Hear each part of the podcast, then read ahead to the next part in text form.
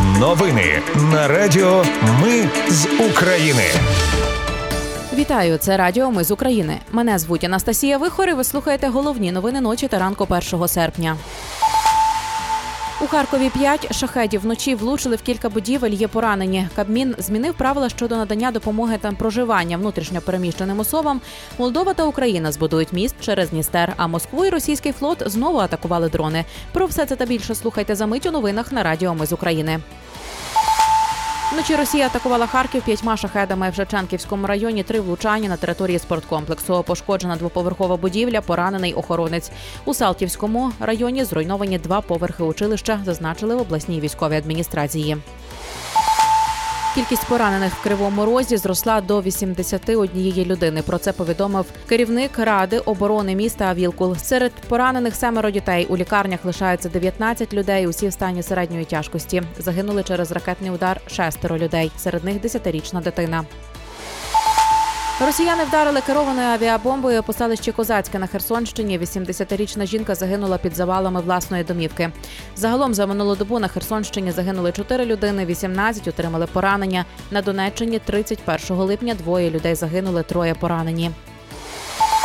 Відсьогодні Кабмін змінив правила щодо надання допомоги на проживання внутрішньо переміщеним особам. Згідно з цими змінами, за оформленням допомоги на проживання має звертатись одна особа від всієї сім'ї, а не кожен член сім'ї окремо. У липні кабінет міністрів України вніс інші зміни до порядку призначення виплат на проживання для внутрішньо переміщених осіб, які також мали запрацювати з 1 серпня.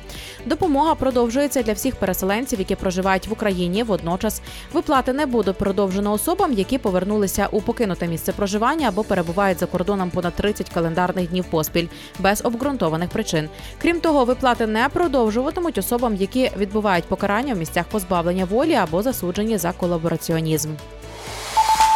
Близько 6 мільйонів українців виїхали за кордон через війну і лишаються там. Повідомили в Мінекономіки. Заступниця міністра економіки Тетяна Бережна заявила, що зараз за кордоном перебувають 6 мільйонів 200 тисяч українців. Саме ті люди, які виїхали після початку повномасштабної російсько-української війни. Інформацію Мінекономіки взяло від Верховного комісара ООН у справах біженців, Євростату, мобільних операторів, аналітичних установ та звірило її з даними Державної прикордонної служби України. Тим часом в Україні зареєстрували понад 5 мільйонів переселенців. Однак така кількість людей не показує реальну ситуацію внутрішніх мігрантів, бо не кожен стає на облік як внутрішньо переміщена особа. Молдова та Україна збудують міст через Дністер, який з'єднає молдовське прикордонне село Косеуці, українське місто Ямпіль. Міст забезпечить українським експортерам найкоротший шлях із центру України до країн Центральної та Південної Східної Європи. Стане альтернативою поробній переправі Ямпіль Косеуць, яка не працює кілька років, а також розвантажить один із пунктів пропуску між країнами. Три іноземні судна пройшли російську блокаду під наглядом літаків НАТО і стали у одному з українських зернових портів Дельті Дунаю. Передає Forbes USA. Грецьке та ізраїльське судна пройшли в Ізмаїл через Босфори, а турецько-грузинське зійшло з північної Туреччини. Кораблі йшли з увімкненими транспортерами, не приховуючи курсу. Це перший прохід іноземних суден до українських портів після виходу Росії зернової угоди. Державний департамент США підтвердив, що цього тижня між Києвом і Вашингтоном почнуться переговори про довгострокові безпекові зобов'язання, задекларовані на саміті. Задекларовані на саміті НАТО у Вільнюсі. США також наполягають, що Росія повинна припинити примусове вивезення із території України українців, зокрема дітей, та повернути всіх додому, зазначив речник держдепартаменту США. Так він прокоментував публічне зізнання влади Росії у вивезенні понад 700 тисяч українських дітей.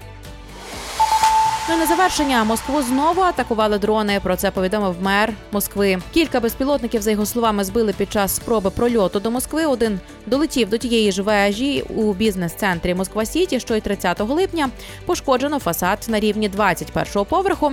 Також Міноборони Росії заявила про відбиту атаку дронів в Чорному морі. Три морські безпілотники, нібито атакували патрульні кораблі Сергій Котов і Василій Биков.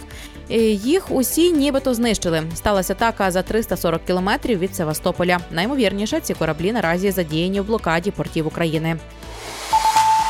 Це були новини на радіо. Ми з України. Їх підготувала для вас я, Анастасія Вихор. Наші новини про те, що реально відбувається в Україні. Ми не робимо новини, зважаючи на чиїсь політичні чи бізнес-інтереси, лише реальні факти. Якщо на вашу думку, те, що ми робимо, важливо, підтримайте нас. Заходьте на сайт Ми з України.ком та тисніть кнопку Підтримати. Почуємось. Радіо Ми з України.